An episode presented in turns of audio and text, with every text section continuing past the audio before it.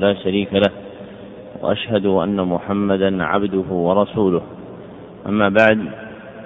فهذا هو الدرس الثاني عشر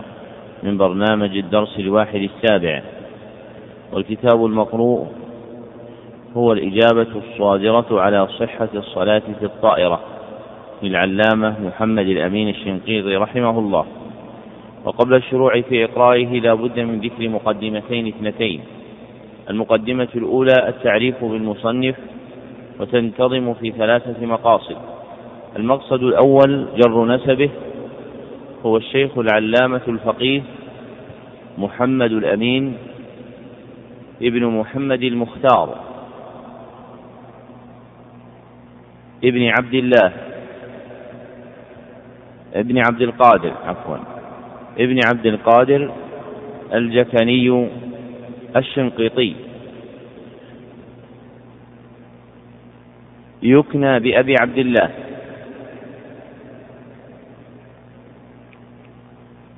المقصد الثاني تاريخ مولده،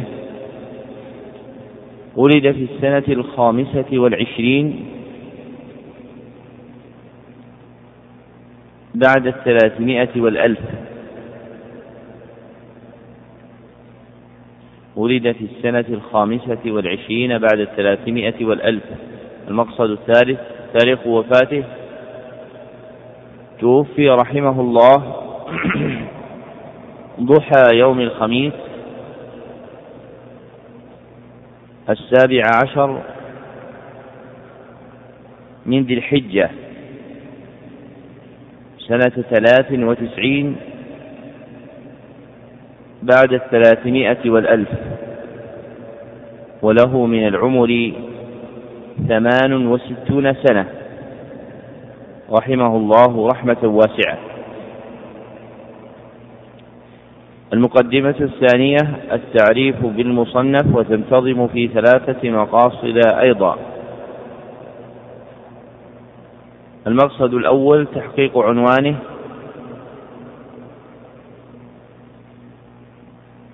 اسم هذا الكتاب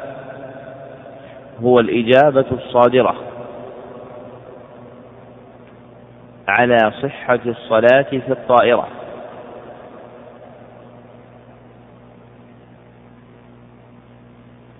هكذا هو في نسخته الخطية بإثبات حرف الجر على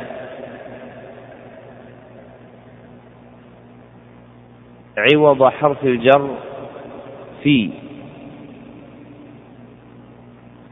الذي طبعت به هذه النسخة،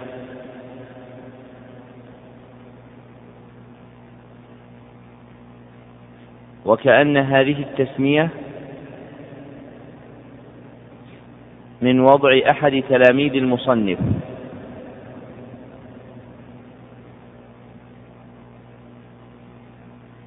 ولا يقال في اللسان الفصيح أجاب على، بل يقال أجاب عن.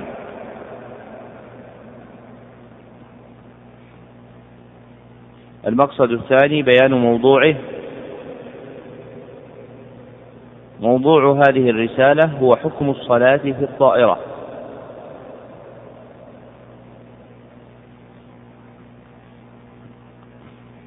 المقصد الثالث توضيح منهجه، هذه الرسالة اللطيفة بنيت على أصلين اثنين،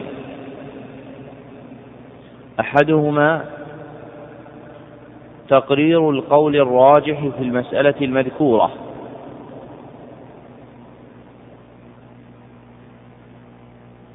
والثاني المناظرة في إثباته.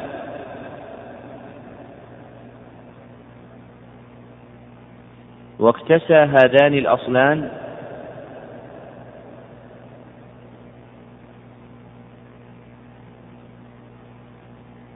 بالمكنة الأصولية،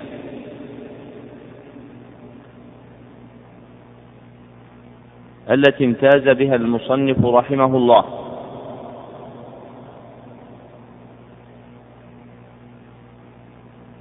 نعم. بسم الله الرحمن الرحيم. الحمد لله رب العالمين، وصلى الله وسلم وبارك على نبينا محمد وعلى آله وصحبه أجمعين. اللهم اغفر لنا ولشيخنا وللمسلمين. قال المؤلف رحمه الله تعالى: بسم الله الرحمن الرحيم، والسلامان على النبي الكريم. أما بعد، فقد طلب مني بعض فضلاء إخواننا أن نقيد لهم حروفا تظهر بها صحة صلاة من صلى في الطائرة. الأخ خالد يقرأ من النسخة الثانية، لأن هذه النسخة لما قرأتها صار عندي شك في بعض ألفاظها، فأمرته أن يرجع إلى النسخة التي نشرت في ضمن مجموع الشيخ محمد الأمين، فنحن نقرأ لنقابل. بينهما أشياء يسيرة إلا في شيء أدخل في هذه الرسالة يأتي ليس منها. نعم. فأجبناهم إلى ذلك، ونذكر إن شاء الله وجه استنباط صحتها من كتاب الله وسنة نبيه صلى الله عليه وسلم، ثم من كلام العلماء على طريق المناظرة الشرعية الخالية من اللجاج والجدال. أما القرآن فقد امتن الله فيه على خلقه في سورة الامتنان التي هي سورة النحل بهذه المراكب المستحدثة، لأنه لما بين أنواع الامتنان فيها ذكر الامتنان بأنواع من المركوبات في قوله تعالى: والخيل والبغال والحمير لتركبوها، أشار إلى امتنانه بمركوبات لم تخلق بعد ولم يعلمها الموجودون في زمن النبي صلى الله عليه وسلم في قوله: ويخلق ما لا تعلمون. فالإتيان بقوله ويخلق ما لا تعلمون مقترنا بجنس المركوبات يدل على أنه من جنس ما يركب، ودلالة الاقتران وإن ضعفها بعض الأصوليين، كما أشار إليه صاحب مراقي السعود بقوله: أما اقتران اللفظ في المشهور فلا يساوي في سوى المذكور. فقد صححها جماعة من المحققين، ولا سيما في هذا الموضع الذي دلت عليه. هذا ال هذا ال قال المؤلف تفسير هذه الآيات إلى آخره، هذا مدخل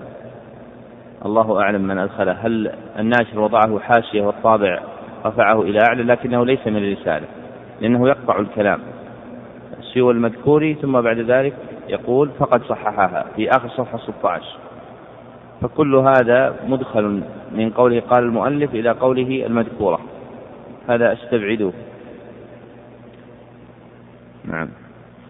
فقد صححها جماعة من المحققين، ولا سيما في هذا الموضع الذي دلت فيه قرائن المشاهدة على صحة دلالة الاقتران فيه. ونعني بدلالة الاقتران هنا دلالة اقتران ويخلق ما لا تعلمون بجنس ما يركب، فإنه يدل على أنه من جنس ما يركب. فإذا حققت أن الله امتن في سورة الامتنان على الخلق بوجود هذه المراكب التي من جملتها الطائرة، فاعلم أن ركوبها جائز، لأن الله لا يمتن بمحرم، وإذا كان جائزا ودخل وقت الصلاة فقد دل الكتاب والسنة والإجماع على أن الله لا يكلف الإنسان إلا طاقته بقوله: لا يكلف الله نفسا إلا وسعها، وقوله: فاتقوا الله ما استطعتم، وقوله صلى الله عليه وسلم: فإذا أمرتكم بأمر فأتوا منه ما استطعتم. فإذا صلى فيها فقد فعل طاقته ولم يؤمر إلا بطاقته. وقد أشار النبي صلى الله عليه وسلم إلى حدوث هذه المركوبات بقوله كما ثبت في حديث مسلم: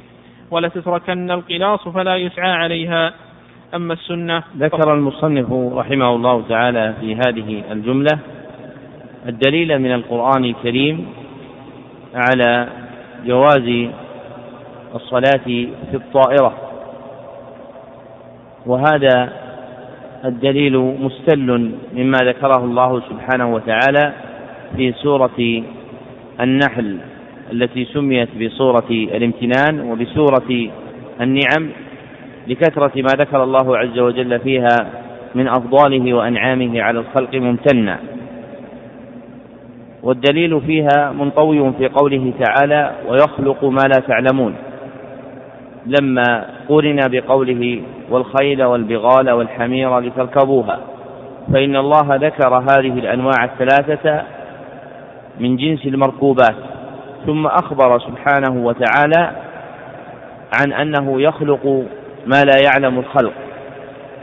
وقرنت هذه الجملة وهي جملة الامتنان ب ويخلق ما لا تعلمون بما قبلها من المذكورات، والأصوليون يريدون بدلالة الاقتران ما انتظم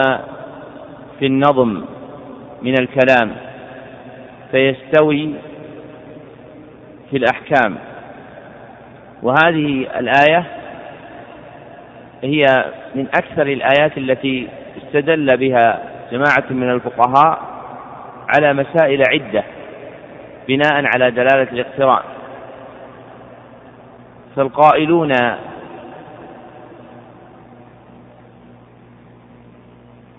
بعدم الزكاة في الخيل استدلوا بهذه الآية لما اقترنت الخيل بذكر الحمير والبغال ولا زكاة فيها، قالوا فكذلك الخيل لا زكاة فيها. واستدل بها أيضا القائلون بجواز أكل الخيل، قالوا إن الله سبحانه وتعالى قرن هؤلاء الثلاثة ممتنا بها في منفعة ينتفع بها الخلق وهي الركوب، وإذا كانت هذه المنة موجودة في هذه الأصناف الثلاثة بالركوب فإن نقل الحكم إلى الامتنان بالأكل كذلك هو مندرج في جملة المنة. وهذا هو ما صرح به المصنف لما قال والله سبحانه وتعالى لا يمتن بمحرم، فيبقى الانتفاع بالممتن به جائزا في وجوهه إلا أن يأتي دليل على المنع منه. فالامتنان مثلا بمنافع الحمير باق على أصله إلا لما جاء الدليل بحرمة الأكل قيل إن أكل الحمير حينئذ محرم، ولما امتن بالخيل ولم يأتي دليل بالمنع بل جاء الدليل بتسويغه أيضا كان هذا دليلا على جواز أكل الخيل. ومن جملة دلالة اقتران استدلال المصنف رحمه الله تعالى بهذه الآية في الاقتران بالمركوبات بين ما ذكره الله عز وجل من الدواب المشهورة الخيل والحمير والبغال، وقرنها بقوله ويخلق ما لا تعلمون في الامتنان على الخلق في الركوب. وأهل العلم رحمهم الله تعالى مختلفون في دلالة الاقتران تقوية وتضعيفا، ولابن القيم رحمه الله تعالى كلام حسن لا نظير له عند غيره من المتكلمين في هذه المسألة من الأصوليين وغيرهم، ذكرهم ذكره في بدائع الفوائد وبين أن دلالة الاقتران تكون تارة ظاهرة القوة وتكون تارة أخرى ظاهرة الضعف وتكون تارة ثالثة متساوية القوة والضعف بحسب القرائن التي تحتف بها. وبخصوص هذه المسألة فإن القرائن المشاهدة كما ذكر المصنف رحمه الله تعالى دالة على صحة الاقتران بين ما امتن الله سبحانه وتعالى من المركوبات وهي الحمير والبغال والخيل لما قرنت بيخلق ما لا تعلمون، ومن جملته ما لم يذكر كالطائرات والغواصات والمراكب الفضائية وغيرها، فهذه كلها مندرجة في قوله تعالى ويخلق ما لا تعلمون. ومن قواعد البيان القرآني لأحكام القدر والشرع أن يقع فيه إجمال يحيط بجميع الأفراد، فقوله تعالى ويخلق ما لا تعلمون وقع اللفظ مجملا فيندرج فيه كل ما يخلقه الله سبحانه وتعالى ويظهره للخلق بعد أن كانوا لا يعلمون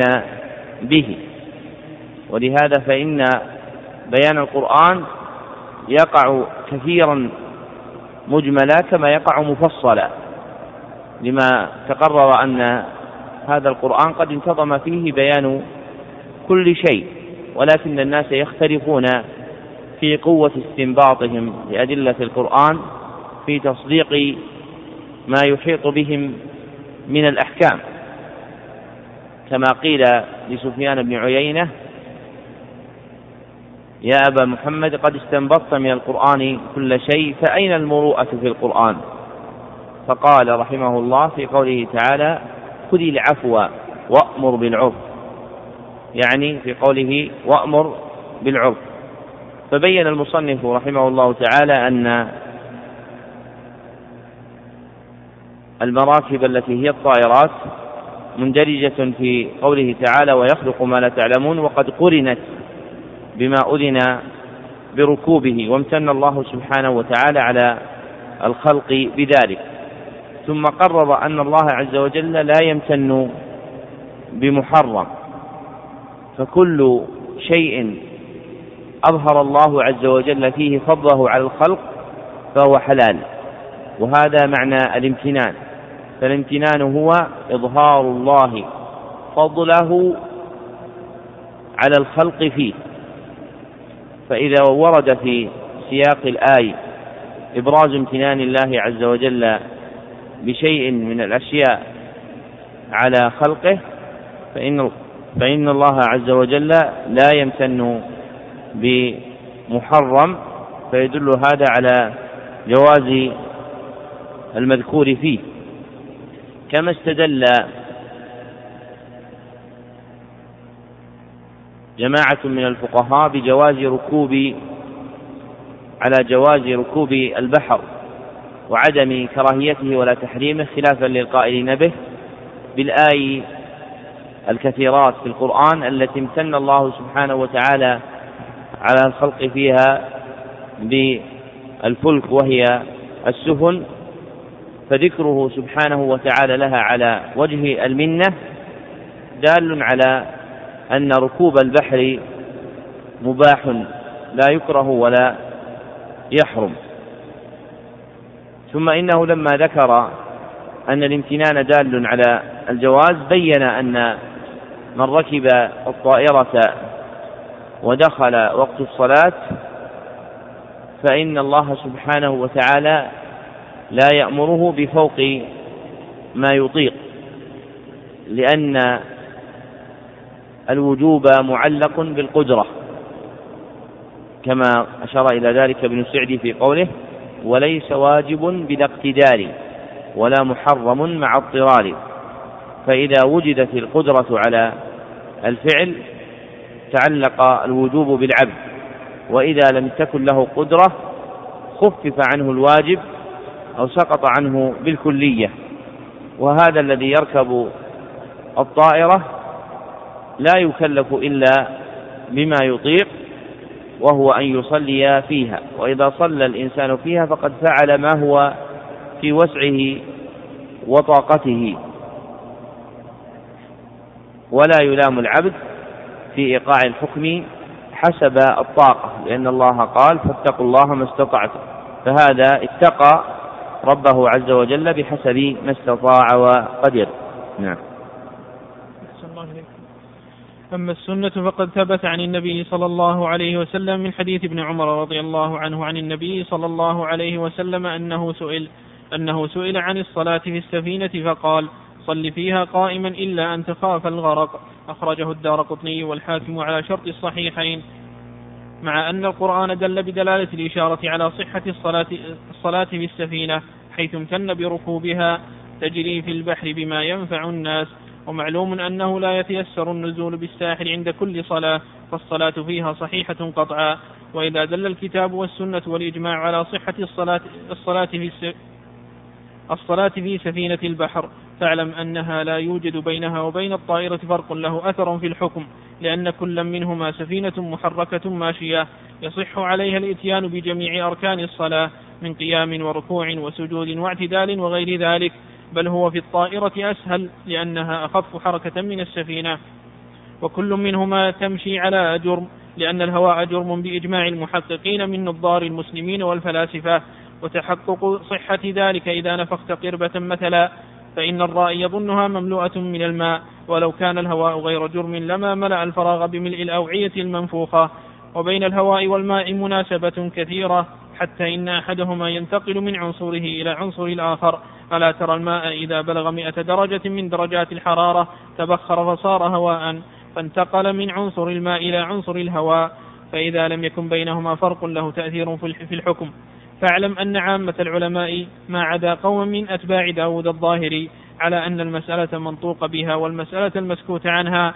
إذا لم يكن بينهما فرق مؤثر في الحكم فإن المسكوت عنها تدخل في حكم المنطوق بها، وهو الدليل المعروف عند الأصوليين بالإلحاق بنفي الفارق، وهو نوع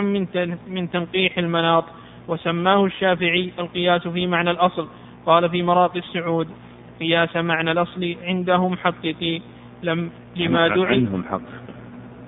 عنهم حقيقي قياس معنى الأصل عنهم حقيقي لما دعي الجمع بنفي الفارق. وقال أيضا في مسالك العلة في الكلام على تنقيح المناط فمنه ما كان بإلغاء الفارق وما بغير من دليل رائق، فإلحاق ضرب الوالدين بالتأفيف في قوله تعالى فلا تقل لهما أف، وإلحاق شهادة أربعة عدول بالعدلين في قوله وأشهدوا ذوي عدل منكم،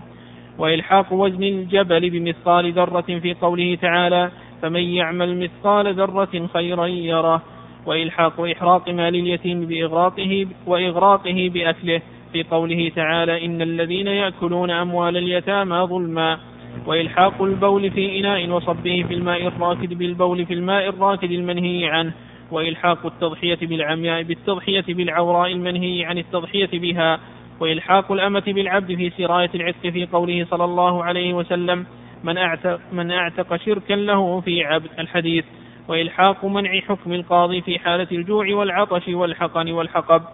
والسرور والحزن ونحو ذلك من, من كل ما يشوش عليه بالغضب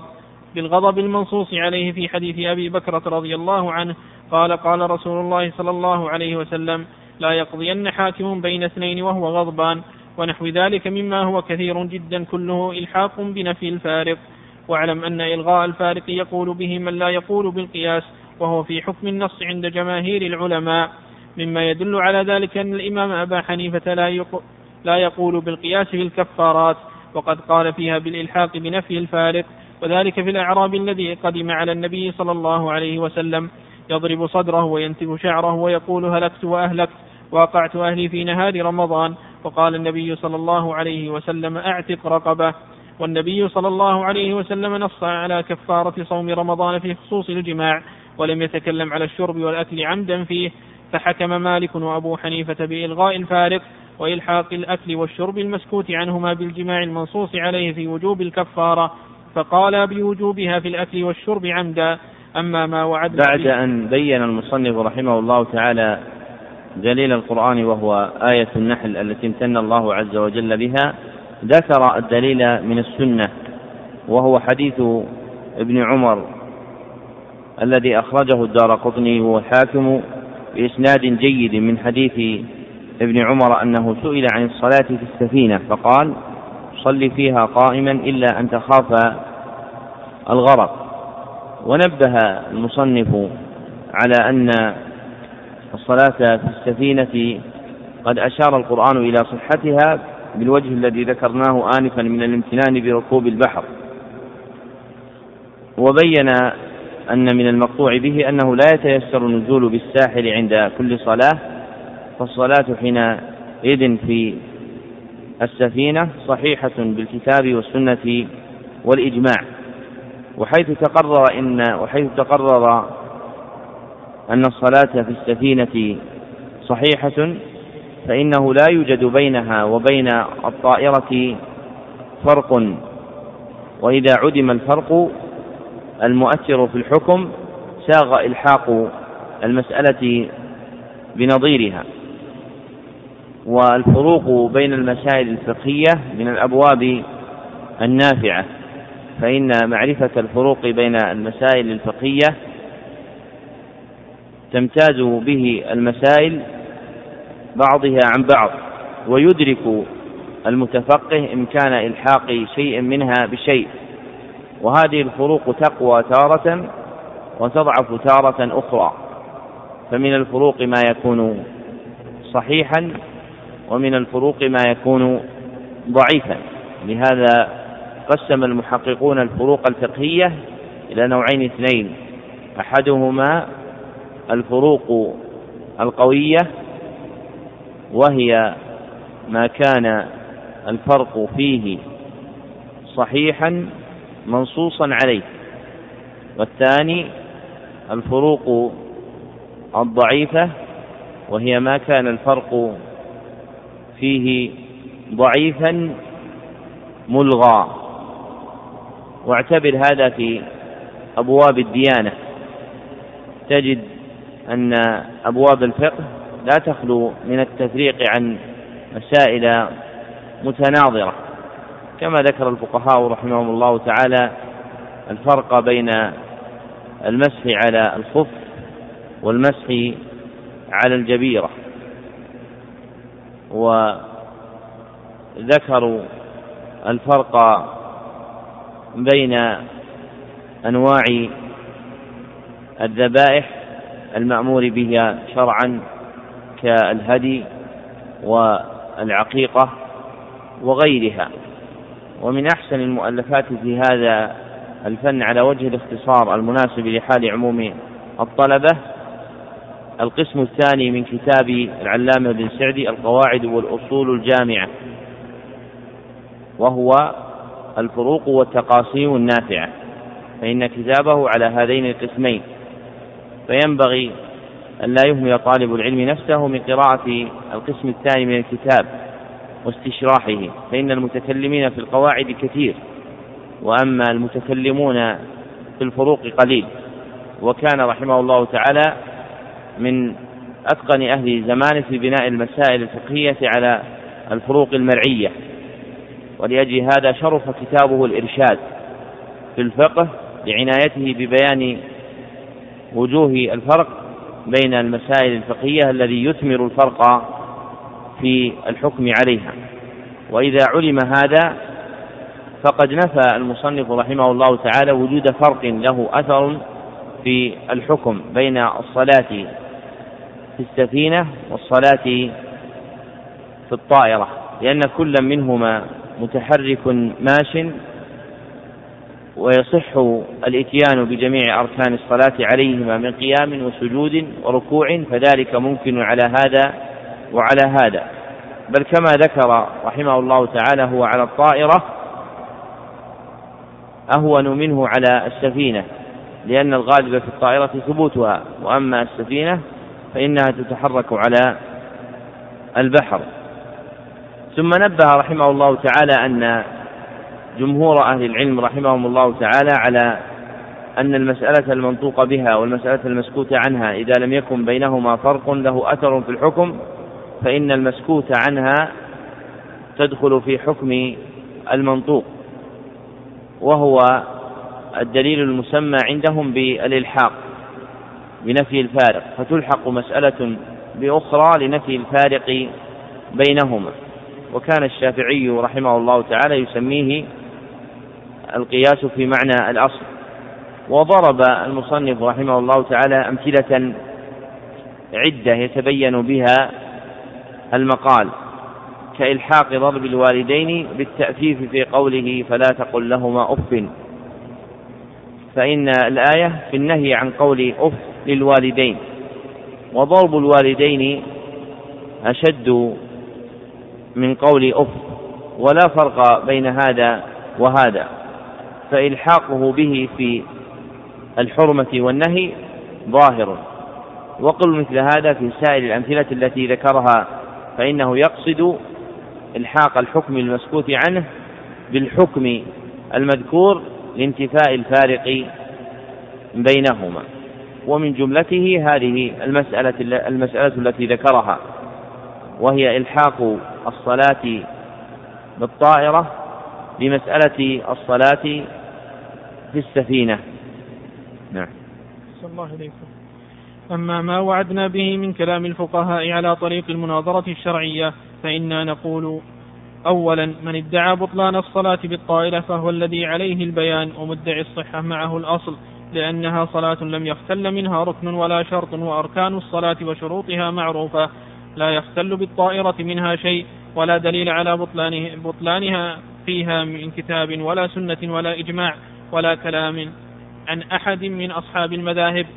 ونقول ثانيا: إنا إذا أردنا تحقيق هذه المسألة المنطبق على على جزئياتها أفرغناها في قالب الدليل العظيم المعروف عند الأصوليين بالسبر والتقسيم، وعند المنطقيين بالشرطي المنفصل، وعند الجدليين بالترديد والتقسيم. فنقول أوصاف الراكب التي يتوهم أنها سبب لبطلان صلاته فيها يحصرها التقسيم الصحيح في هذه الأقسام الخمسة: أولها أنها غير متصلة بالأرض، الثاني أنها غير ساكنة، الثالث أنها ترفعه عن مسامتة القبلة فيكون غير مستقبل القبلة مستقبل، والقبلة شرط في الصلاة، الرابع عدم القدرة على إكمال الأركان لحركتها واضطرابها، الخامس عدم معرفة جهة القبلة. ولا وصف غير هذه الأوصاف الخمسة إلا الأوصاف الطردية التي لا أثر لها في الأحكام. فإذا حققت هذا التقسيم فاعلم أن السبر الصحيح يدل على أن هذه الأقسام ليس فيها واحد يبطل الصلاة. أما كونه كونها غير متصلة بالأرض فليست شرطا في صحة الصلاة، لأن أرض المصلي هي موضع صلاته إذا كان يمكنه الركوع والسجود وسائر الأركان، وقد أجمع جميع العلماء على صحة الصلاة فوق السقف، مع أن الموضع المسامث لأعضائه منه غير متصل بالأرض. وفي الدسوقي عند قول خليل: ورفع مأموم ما يسجد عليه، ما نصه: وأما السجود على غير متصل بالأرض كسرير معلق فلا خلاف في عدم صحته كما مر،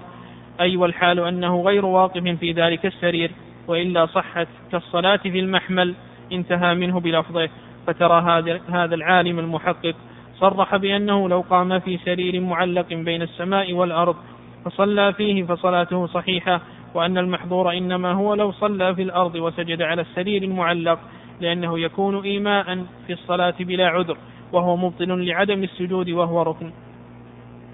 أما كونها غير ساكنة فلا يبطل لإجماع العلماء على صحة الصلاة في سفينة الماء وهي تضطرب في جبال الموج، فلو كانت الحركة مبطلة لبطلت في السفينة. أما كونها ترتفع عن مسامتة القبلة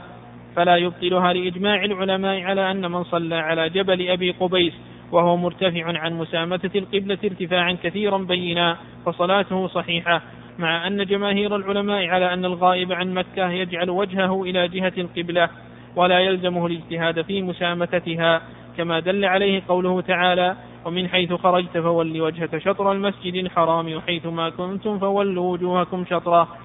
والمراد بالشطر الجهة، ومنه قول الشاعر: أقول أقول لأم زنباع أقيمي صدور العيش شطر بني أقول لأم زنباع أقيمي أقول لأم زنباع أقيمي صدور العيش شطر بني تميمي، أي جهتهم. قال في المختصر: وإلا فالأظهر جهتها اجتهادا، وإذا كانت الجهة كافية فمن الصلاة فمن في الصلاة فمن في الطائرة مستقبل للجهة بلا شك. أما عدم القدرة على الإتيان بالأركان فهو منتف، بل أهلها قادرون على جميع أركان الصلاة، وقد صلينا فيها مرارا نسجد ونركع ونقوم ونجلس ونطمئن وما تعسر علينا شيء من ذلك. أما معرفة القبلة فهي متيسرة لشدة علم أهلها بالخطوط الجوية، فظهر بالتقسيم الصحيح والسبر الصحيح عدم بطلان الصلاة فيها. وقد تقرر في علم الأصول في مبحث السبر والتقسيم أن السبر والتقسيم إذا كانا قطعيين فالحكم قطعي، وإذا كانا ظنيين فالحكم ظني، كما أشار له صاحب مراقي السعود بقوله: وهو قطعي إذا ما نمي للقطع والظني سواه وعيا. ولا يمكن لأحد أن يزيد وصفا غير الأوصاف, الأوصاف التي بينا إلا وصفا طرديا لا أثر له في الحكم. وإبداء المعترض وصفا زائدا على أوصاف المستدل بالسبر لا, لا يثبت به الاعتراض، بل إن, بل إن أبدى المستدل أنه طردي صح دليله وسقط الاعتراض لعدم تأثير ذلك الوصف الزائد كما هو مقرر في الأصول. وأشار له صاحب مراقي السعود بقوله: إن يبدي وصفا زائدا معترض وفى, وفى به دون البيان الغرض. والشاهد منه في قوله دون البيان، أما مع البيان فلا يقدح الوصف الزائد في السبر في سبر المستدل. هذا ما ظهر والعلم عند الله تعالى. بعد أن بين المصنف رحمه الله تعالى تقرير صحة الصلاة في الطائرة بالكتاب والسنة، رجع إلى نصب الأصل الثاني الذي وعد به، وهو المناظرة فيها مع مدعي بطلانها، وبنى ذلك على شيئين اثنين: أولهما أن من ادعى بطلان الصلاة بالطائرة فهو الذي يطالب بدليل الإبطال، لأن مدعي الصحة معه الأصل، فإن من جاء بالحكم الشرعي وفق ما هو عليه فقد برئت ذمته وسقط عنه الطلب. وإذا صلى المصلي في الطائرة أو غيرها على نحو ما أمر به الشارع من أحكام الصلاة وصفتها فصلاته صحيحة، فإذا أراد مدع أن يبطلها فهو الذي يطالب بالدليل، وليس الذي يطالب بالدليل هو الذي يدعي صحة الصلاة. مثاله من حكم بصحة صلاة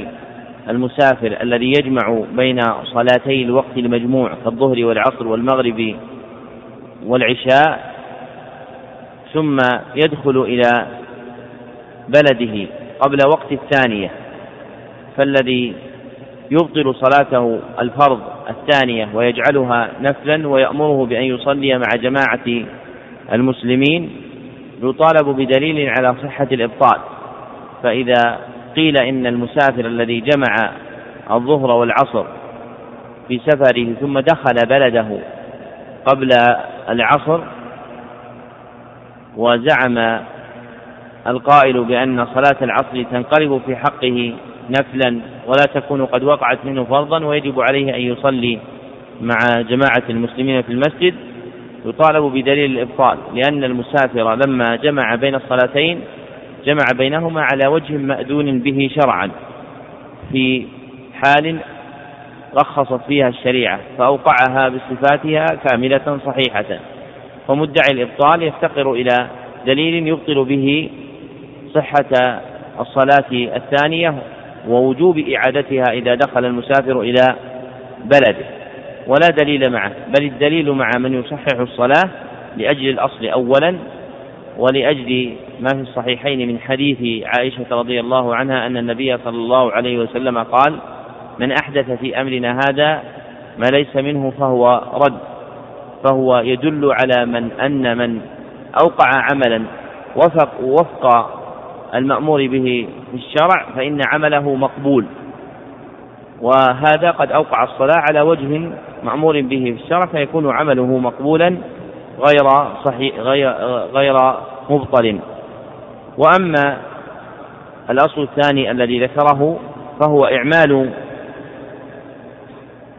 أصل أصيل من الأدلة وهو السبر والتقسيم عند الأصوليين، ويسمى بالشرطي المنفصل عند المنطقيين، وبالترديد والتقسيم عند علماء الجدل الذي هو علم البحث والمناظرة. والمقصود به كما ذكر أي الاختبار بجمع الوجوه واختبار كل وجه منها هل يصح أم لا حتى ينقح الصحيح منها والملغى. وقد ذكر رحمه الله تعالى أن أوصاف الراكب في الطائرة التي يتوهم أنها سبب لبطلان الصلاة تحصر في خمسة أقسام، وما عداها فإنه لا أثر له في الحكم.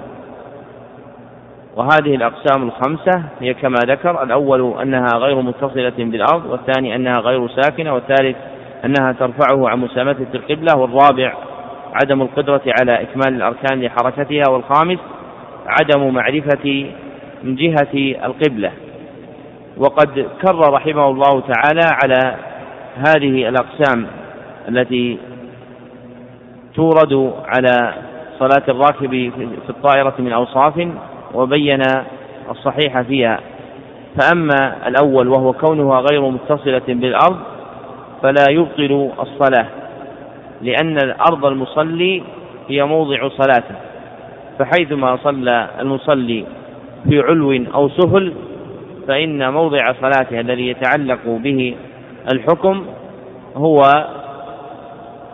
الأرض التي صلى عليها تلك الصلاة، سواء سفل مكان صلاته أو على مكان صلاته. ونقل رحمه الله تعالى عن شرح الدسوقي على متن خليل ما يبين هذا،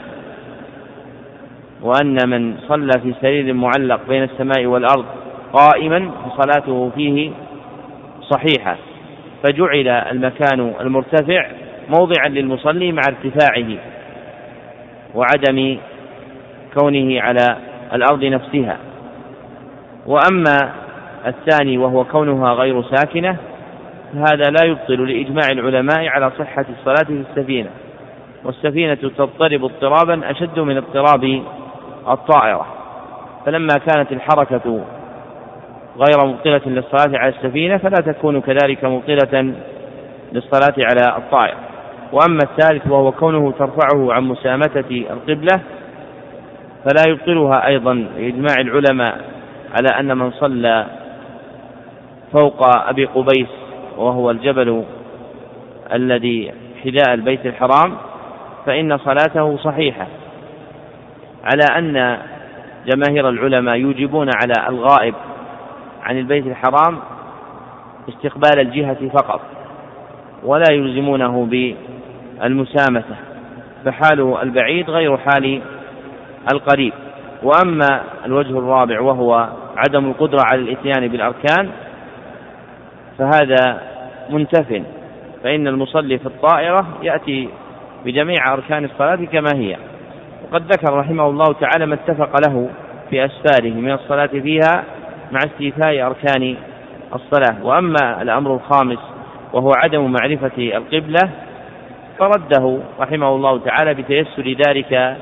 على قائدها لشدة معرفة أهل الطائرات بالخطوط الجوية، فيسهل ويسهل عليهم تحديد القبلة، وقد صار هذا واضحا بينا في الطائرات اليوم، فإن القبلة تحدد فيها بواسطة أجهزة ظاهرة للعيان. وحينئذ فهذه الاعتراضات المتوهمة كلها مما لا يسلم له ولا يخرج من منازعة شديدة تدل على توهينه وتضعيفه.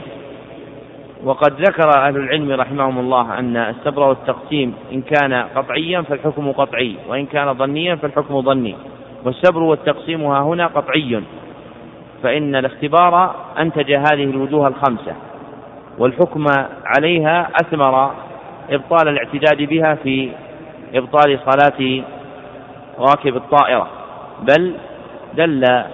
كما قرره المصنف رحمه الله تعالى أن صلاة راكب الطائرة صحيحة، فيكون حينئذ دليل السبر والتقسيم هنا قطعي ويثمر صحة الصلاة في الطائرة لقيام الأدلة على صحتها من القرآن والسنة كما سلف، وعدم وجود دليل يدل على بطلان صلاة المصلي فيها. وأهل العلم رحمهم الله تعالى مجمعون اليوم على صحة الصلاة في الطائرة.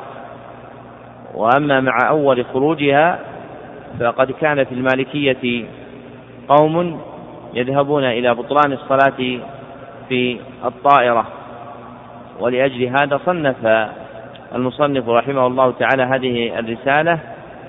رجاء انتفاع أهل مذهبه من المالكية، لأن هذه المسألة فشت في بلاد المغرب وإفريقية وهي بلاد المالكية لما صار السفر بالطائرة إلى الحج ممكنا، فوقع اختلاف فقهاء المالكية في هذا، فمنهم من أفتى بصحة الصلاة ومنهم من أفتى بعدم صحتها، فاقتضى ذلك النزاع أن يكتب العلامة محمد الأمين الشنقيطي هذه الرسالة. وقد